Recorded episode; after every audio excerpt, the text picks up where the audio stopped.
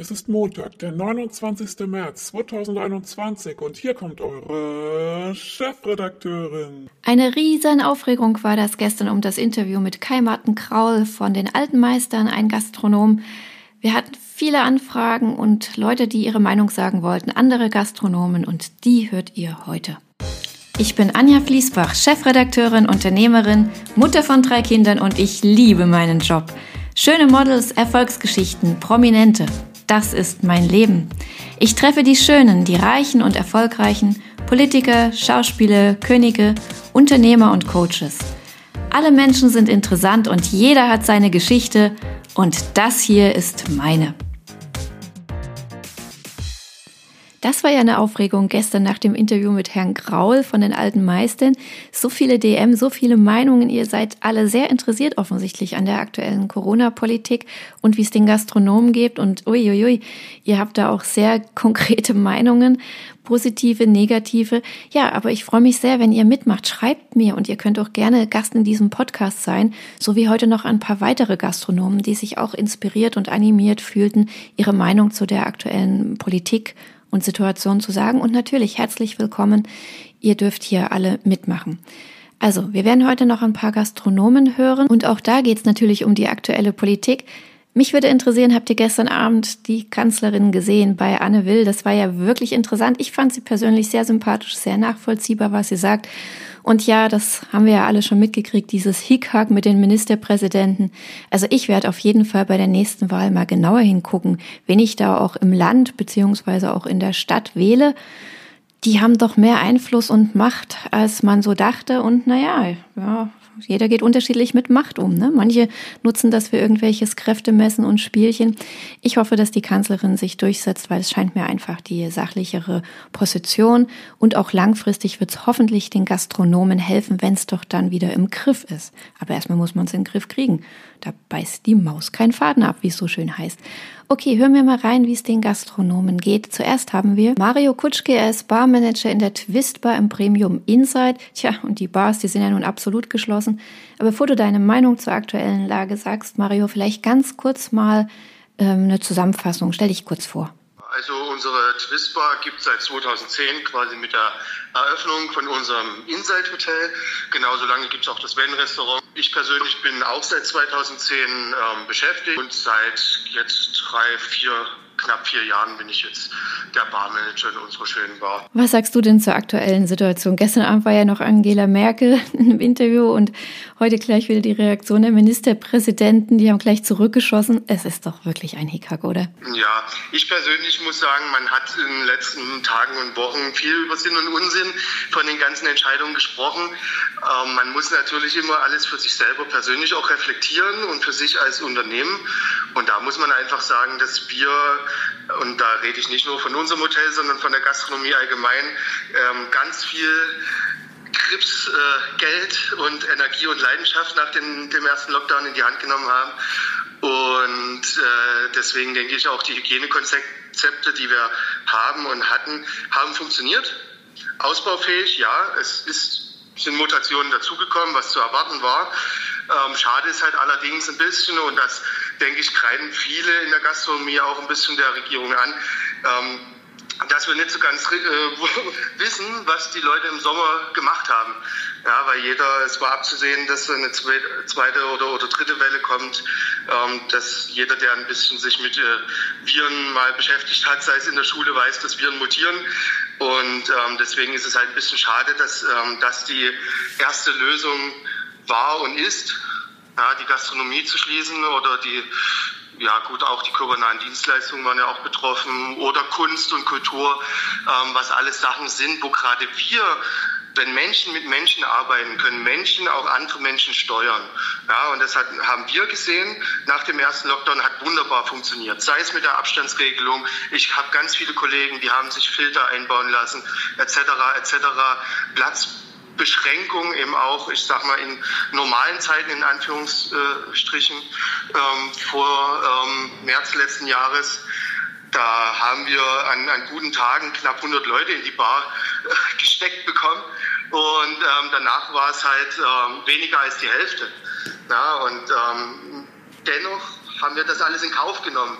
Ja, und wie gesagt, nicht nur wir, sondern auch alle anderen Gastronomen. Und deswegen ist es halt äh, wirklich sehr schade, dass wir, wie so viele gesagt haben, ein bisschen das Bauernopfer in der ganzen Geschichte sind. Ja, ich habe gestern auch schon bei Herrn Kraul gesagt, dass ich diese Meinung bin. Ich weiß gar nicht, warum man sich auf die Gastronomie ausgerechnet so eingeschossen hat und auf die Hotellerie gibt's ja auch noch ganz andere Bereiche.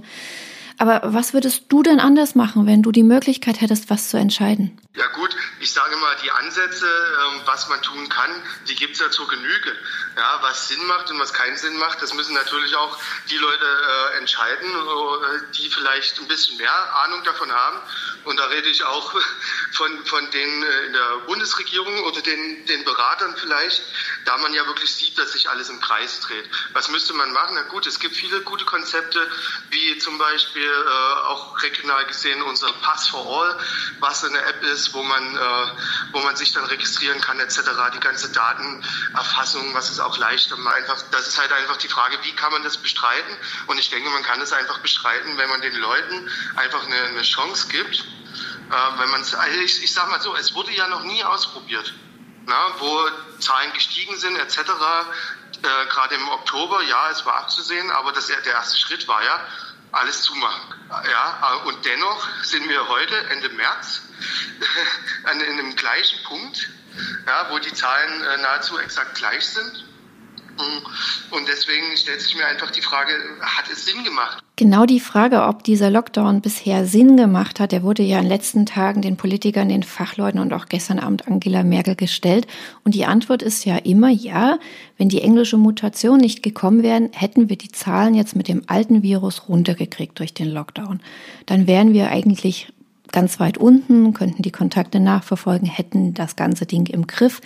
Und dass jetzt die Zahlen ähnlich sind wie vor dem Lockdown und auch weiter steigen, liegt halt auch wirklich an dieser neuen Mutante, die extrem infektiöser ist. Das war meiner Meinung nach schon auf lange Sicht abzusehen, aber naja, es ist wie es ist. Ich würde ein bisschen, ein bisschen mehr öffnen mit Sinn und Verstand, mehr Schutz auf Risikogruppen ähm, legen. Aber ich denke, jeder, jeder gesunde Mensch beziehungsweise normal denkende Mensch in Anführungszeichen ähm, verhält sich so, wie er sollte.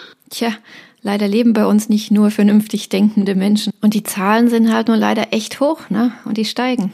Ähm, dass die Zahlen zu hoch sind, das hat halt einfach auch was mit vielleicht damit zu tun, dass die Gastronomie geschlossen ist was macht man natürlich, wenn man nicht mehr in die, in die Restaurants oder in die, in, die, in die Bars gehen kann? Was macht man? Man trifft sich zu Hause. In eigenen vier Wänden kontrolliert es auch keiner, ja, wenn man nicht zu laut ist. Wir als Gastronomen, wir haben ja die Arbeit fürs Gesundheitsamt irgendwo mit erledigt.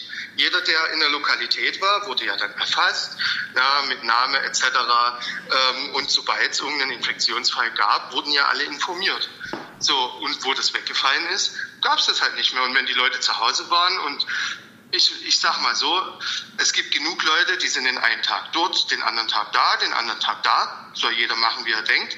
Aber so ist es natürlich auch irgendwann nicht mehr nachzuvollziehen. Ja, da ist bestimmt was dran. Ich danke dir sehr für deine Meinung. Mir ist wichtig, dass wir hier verschiedene Meinungen zu Wort kommen lassen. Das gehört zu einer ordentlichen Diskussionskultur dazu. Man muss nicht immer mit der einen oder anderen Meinung einverstanden sein. Ich suche mir auch keine Meinungen aus, die mir gefallen, um sie dann hier zu präsentieren. Nein, es darf wirklich jeder sagen, was er denkt. Und manchmal denke ich anders. Aber das soll ja auch so sein. Trotzdem höre ich mir das an und überall steckt ein Fünkchen Wahrheit auf jeden Fall drinne.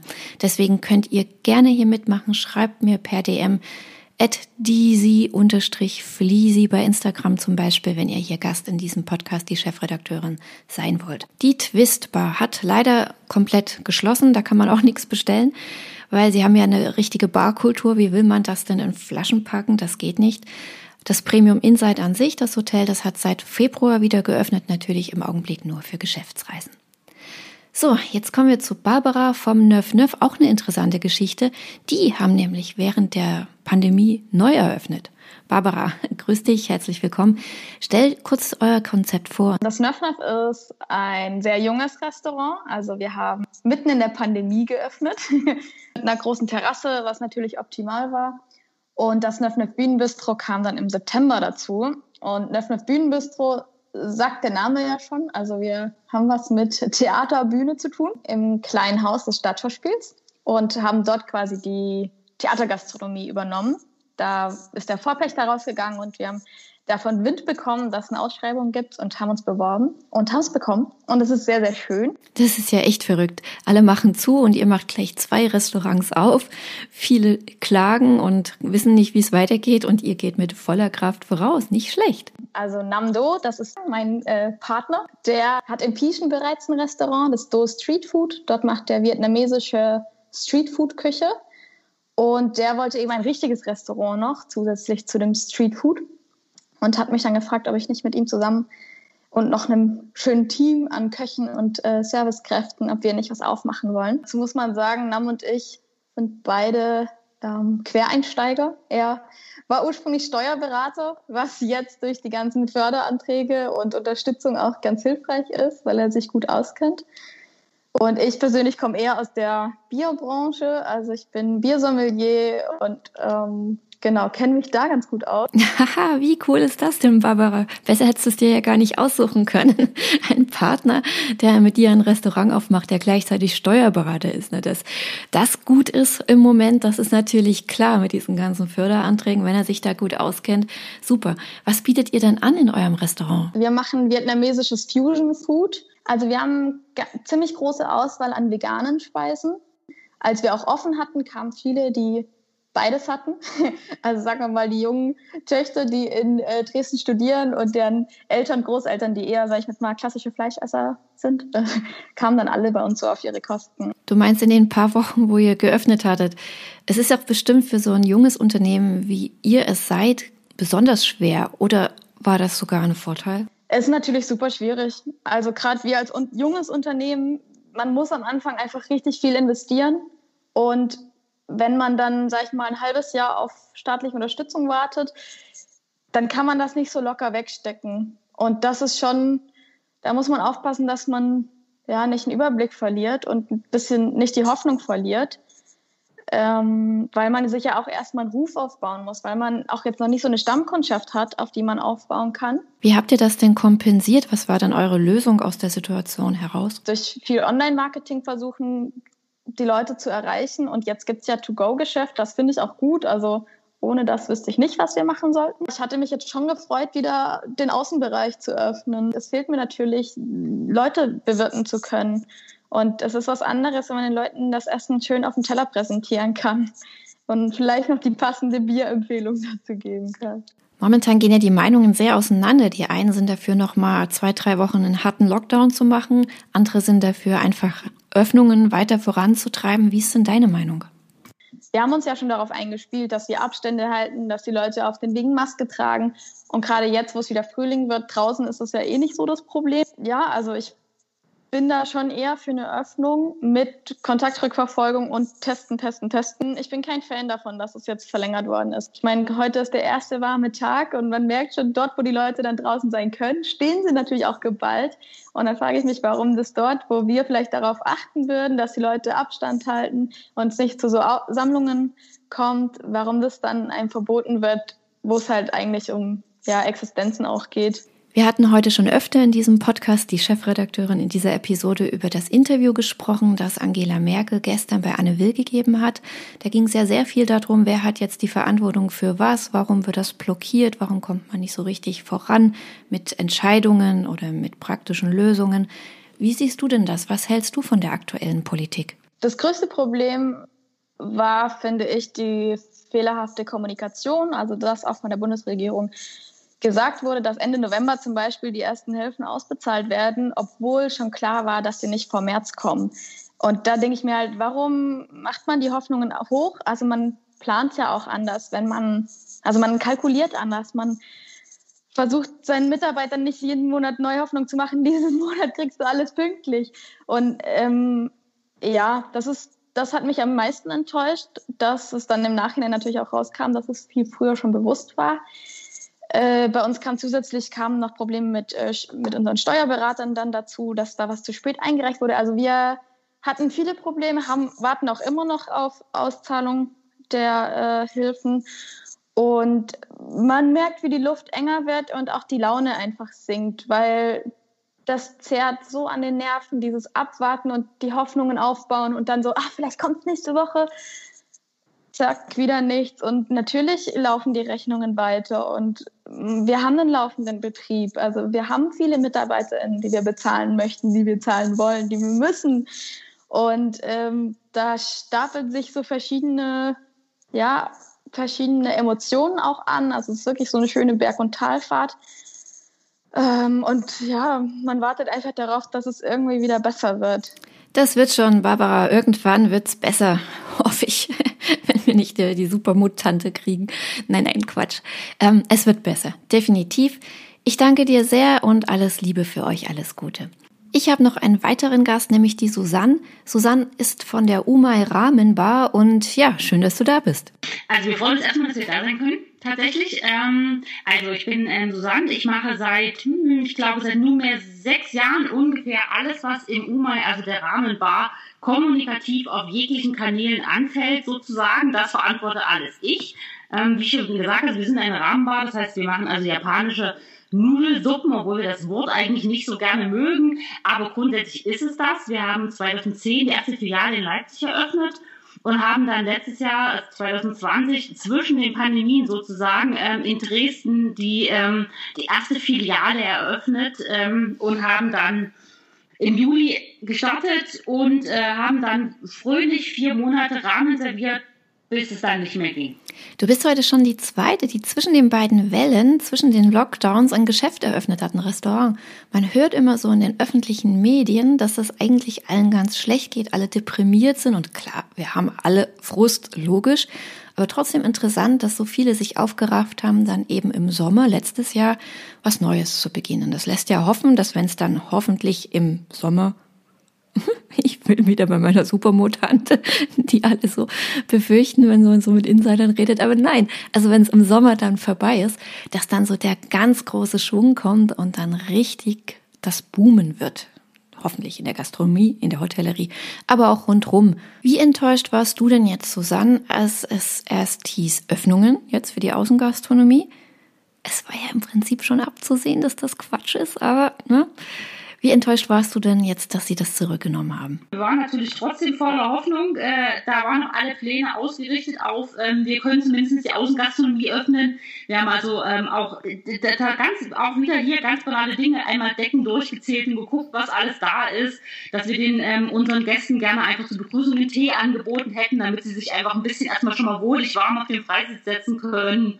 Die, auch dann natürlich auch die Debatte, schaffen wir jetzt Heizpilze an, machen wir das nicht, machen das die anderen, macht man das jetzt? Also es war, es war alles schon sehr, sehr aktiv und dann mal wieder alles Rolle rückwärts und wir machen weiter wie bisher und ähm, öffnen tagtäglich für Takeaway und zum Liefern, aber alles andere leider natürlich, so wie alle anderen auch eben nicht. Wir wissen ja, wie die Situation ist. Das Virus ist da, die Mutation ist da, die Zahlen steigen. Trotzdem, was würdest du dir denn von der Politik anders wünschen? Womit könnte man dich denn glücklich machen, trotz der Situation? Ich weiß, dass es schwierig ist, um auf Planungssicherheit zu reden. Ich weiß, dass das jetzt diese Tage ein Wort ist, was man eigentlich nicht gebrauchen kann. Aber es ist genau, genau das, was ich gerade erzählt habe, dass man, natürlich hängen da auch Dinge dran. Da hängen natürlich so Sachen dran wie, ich muss, wir müssen das Personal wieder sozusagen in, in Dienstpläne befördern. Wir müssen unseren Getränkelieferanten besprechen, ob wir eine Lieferung bekommen. Das heißt, wir müssen das auch mit ein bisschen Vorlauf wissen. Das heißt, wir rufen die an. Bestenfalls sagen wir, würden jetzt am Freitag wieder eine Lieferung nehmen und dann sagen die Mittwoch wieder, es tut uns leid, jetzt vielleicht doch nicht. Genauso mit allen frischen Zutaten. Das sind ja alles Dinge, das ist halt, also man, äh, setzt man so eine Maschinerie, die ja im Restaurant am Ende ist, in Bewegung oder ist man vorsichtig und macht es eben nicht, aber andererseits, wenn es dann doch losgeht, will man ja auch vorbereitet sein. Also es ist, ich weiß, dass das, ähm, da weiß ich, das ist schwierig, weil man einfach wirklich auch, ich weiß, dass es und wir alle wissen auch, dass natürlich die Lage ist, wie sie ist aber dass man halt so, so gar nicht in irgendeiner Art und Weise planen kann, wie die, wie die Lage sich entwickelt. Wir können ja nicht von heute auf morgen, wir können nicht Montag sagen, wir öffnen Dienstag. Das ist schwierig. Das können wir nicht. Also das geht nicht. Mit, auch mit, mit Produzieren, mit Personal, mit Bestellungen, mit, mit Lagern und all das. Ich meine, das sind ja verderbliche Dinge am Ende des Tages. Oh, Susanne, man merkt, wie wütend du bist, wie aufgebracht, aber ich kann das komplett verstehen. Ich habe nicht verstanden vor drei Wochen oder vier, als die gesagt haben, dass die Öffnungen überhaupt möglich wären, zu dem Zeitpunkt wussten die ganz genau, dass das Quatsch ist. Die wussten das ganz genau, die hatten die Modellierungen und die wussten, dass die Modellierer immer vorher recht gehabt hatten mit den anderen Wellen und Entwicklungen. Die wussten, dass sie was Falsches sagen. Und das macht mich so wütend. Das hat mich da sofort wütend gemacht. Ich bin aufgesprungen, ich stand vor dem Fernseher und gesagt, was seid ihr? Warum macht ihr das? Und ich glaube einfach, die wollten dem Volk so ein paar Brotkrumen hinwerfen nach dem Motto, wir geben euch, was ihr wollt, wohl wissend, dass das nie eintreten wird in dem Maße oder zumindest nicht zu dem Zeitpunkt. Und das hat so viel Unruhe reingebracht. Und so wie du es erzählt hast, das hat so viele Maschinerien, Maschinerien in Gang gesetzt, die völlig unnötig gelaufen sind und sehr viel Hoffnungen geweckt haben und Enttäuschungen, die unnötig waren. So viel Aufwand schon wieder, vielleicht auch Investitionen, die ebenfalls unnötig waren. Das war echt gemein. Die Problematik ist ja, ich glaube, dass, ähm, dass da würden wir jetzt auch alle in dieser Branche arbeiten, äh, zustimmen, ist, dass wir ja letztendlich die Gastronomie sind, die, sind ja diejenigen, die als aller, allererstes ge äh, geschlossen wurden, weil wir sind ja diejenigen, die als der Lockdown, der erneute Lockdown im November kam, waren wir ja die ersten, die geschlossen haben. Und jetzt im Moment sind wir ja in allen Öffnungsszenarien, ist ja die Gastronomie überhaupt der ganze Sektor, der damit zusammenhängt, sind wir die aller, aller, allerletzten. Wobei man ja da auch wieder sagen muss, dass die Gastronomie wiederum auf der anderen Seite ja auch die, die Branche war, die deutlich noch vor vielen anderen ja auch Hygienekonzepte entwickelt hat die sich Gedanken gemacht hat, wie kann man Laufwege gestalten, hänge ich da jetzt eine Plexiglaswand auf, wie viele Tische kann ich ähm, auslassen, muss ich Tische rausräumen, wie organisiert das? Also wir hatten ja sehr, sehr ausgeprägte Hygienekonzepte, wir haben uns da sehr, sehr viel Gedanken gemacht, viele hatten, wir haben da auch alle, alle um uns herum haben da Geld investiert. Und das ist halt so ein bisschen, was uns glaube ich auch, was glaube ich, der ganzen Branche auch so ein bisschen schwer im Magen liegt, dass man ja eigentlich der Meinung ist, man hat ja alles gemacht, also genauso wie auch die Supermärkte ja auch sich Gedanken gemacht haben, wie sie machen. Wir haben im Prinzip ja alle, wir haben alle, es ist alles da. Also wir könnten, zumindest was das, was das angeht, könnten wir öffnen. Wir haben Strategien, wir haben sowas alles entwickelt, aber das sind natürlich auch wieder Faktoren, die halt die man, die jetzt auch, wenn man jetzt drauf guckt, halt schwer sind, diese Geschichte mit dem, dass eigentlich die, die Gäste, wenn sie es unten in Haus stellen, dass sie halt eigentlich testen sollen, wie funktioniert es eigentlich? Wer kümmert sich um den Test? Muss der, muss der Gast den Test mitbringen? Was macht der Gast, während der wartet? Auf sein Testergebnis, was passiert, wenn der Test positiv ist? Wer ist hier in der Verantwortung? Wer, wer muss hier irgendwas entscheiden? Dann auch so Dinge wie es regnet, die Gäste sind draußen frei. Was mache ich mit den Gästen? Sage ich denen, du musst jetzt draußen im Regen sitzen bleiben, weil du darfst leider nicht reinkommen. Es tut mir sehr leid.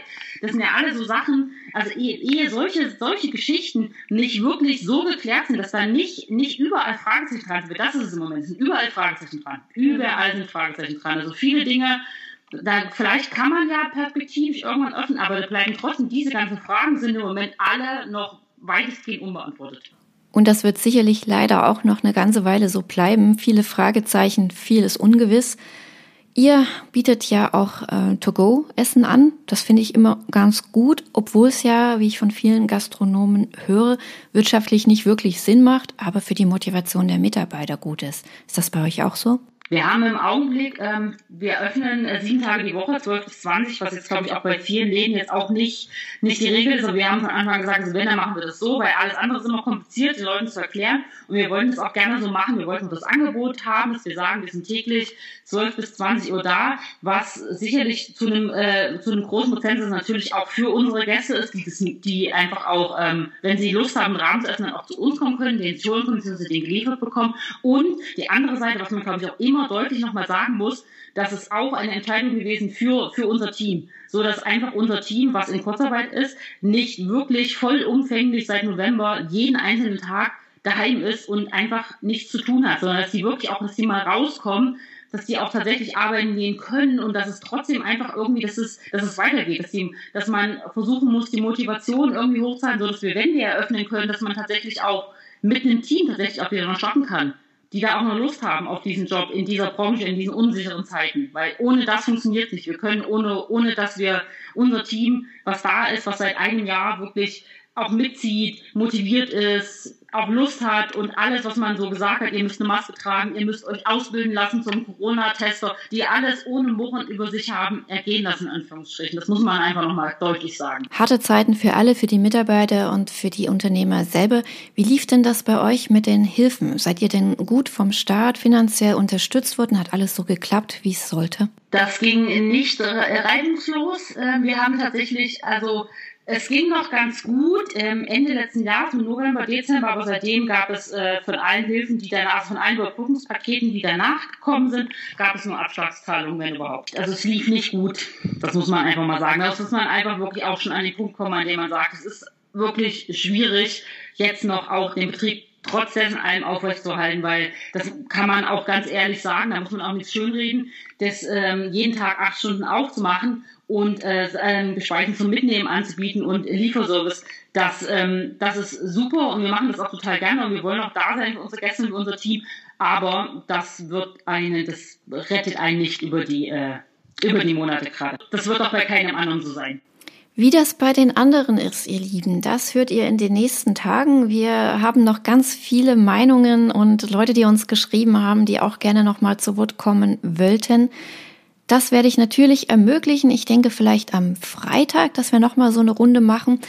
Wenn ihr eine Meinung habt, schreibt mir auf Instagram at disi-fleasy. D-I-S-Y, so wie Deutschland ist sympathisch, die ist sympathisch, ursprünglich mal Dresden ist sympathisch, unterstrich Fliesi, F-L-I-E-S-S-I, wie mein Nachname, wie Fließbach. Schreibt mir eine DM oder je nachdem, wo ihr gerade seid, wenn ihr bei Apple seid, dann könnt ihr natürlich auch bei Bewertungen hier was reinschreiben. Spotify ist es ein bisschen schwieriger, aber schreibt mir, ihr findet mich schon. Und dann seid ihr vielleicht auch Gast in diesem Podcast. Wie gesagt, ich freue mich über alle Meinungen. Es gibt viel zu diskutieren und je mehr verschiedene Leute hier etwas sagen oder überhaupt was sagen, zu Wort kommen, desto bessere Lösungen findet man auch und man fühlt sich vielleicht auch nicht so alleine, wenn man hört, ach, denen geht's ja genauso und der hat die gleichen Probleme oder der hat die Lösung gefunden, wäre vielleicht auch was für mich. In diesem Sinne, morgen gibt es hier wieder Tipps für tolle Fotos. Ist ja auch für Gastronomen im Moment ganz interessant. Viele versuchen ja den digitalen Weg auch über Instagram. Könnt ihr euch gerne auch an uns wenden. Wir helfen euch da. Morgen, wie gesagt, gutes Foto ist nicht gleich gutes Foto. Heute denken viele, ach, ist ja so leicht und Fotograf muss man nicht lernen. Es gibt die besten Tipps von den besten Fotografen hier im Podcast, die Chefredakteurin. Am Mittwoch haben wir wieder unseren Ernährungs- und Abnehmtag. Da gibt's wieder tolle Tipps für eine gesunde Ernährung. Dann haben wir noch ein Interview mit Prinz Alexander und es wird natürlich von Höhle der Löwen der Ralf Dümmel zu Wort kommen. Mit dem haben wir auch lange gesprochen. Das alles erwartet euch und ich denke so, die nächsten Gastronomen-Meinungen hört ihr sicherlich am Freitag. Dann ist zu Gast vom Kodo der Chef, unter anderem auch vom Redison Blue. Wir werden von Campus den Chef hören, aber wie gesagt, schreibt mir, es ist noch Platz für jeden. In diesem Sinne, ihr Lieben, tschüss, würde ich sagen mal für heute. ihr hört, ich bin schon ein bisschen heiser. Das sind ja auch aufregende Gespräche, die man so führt.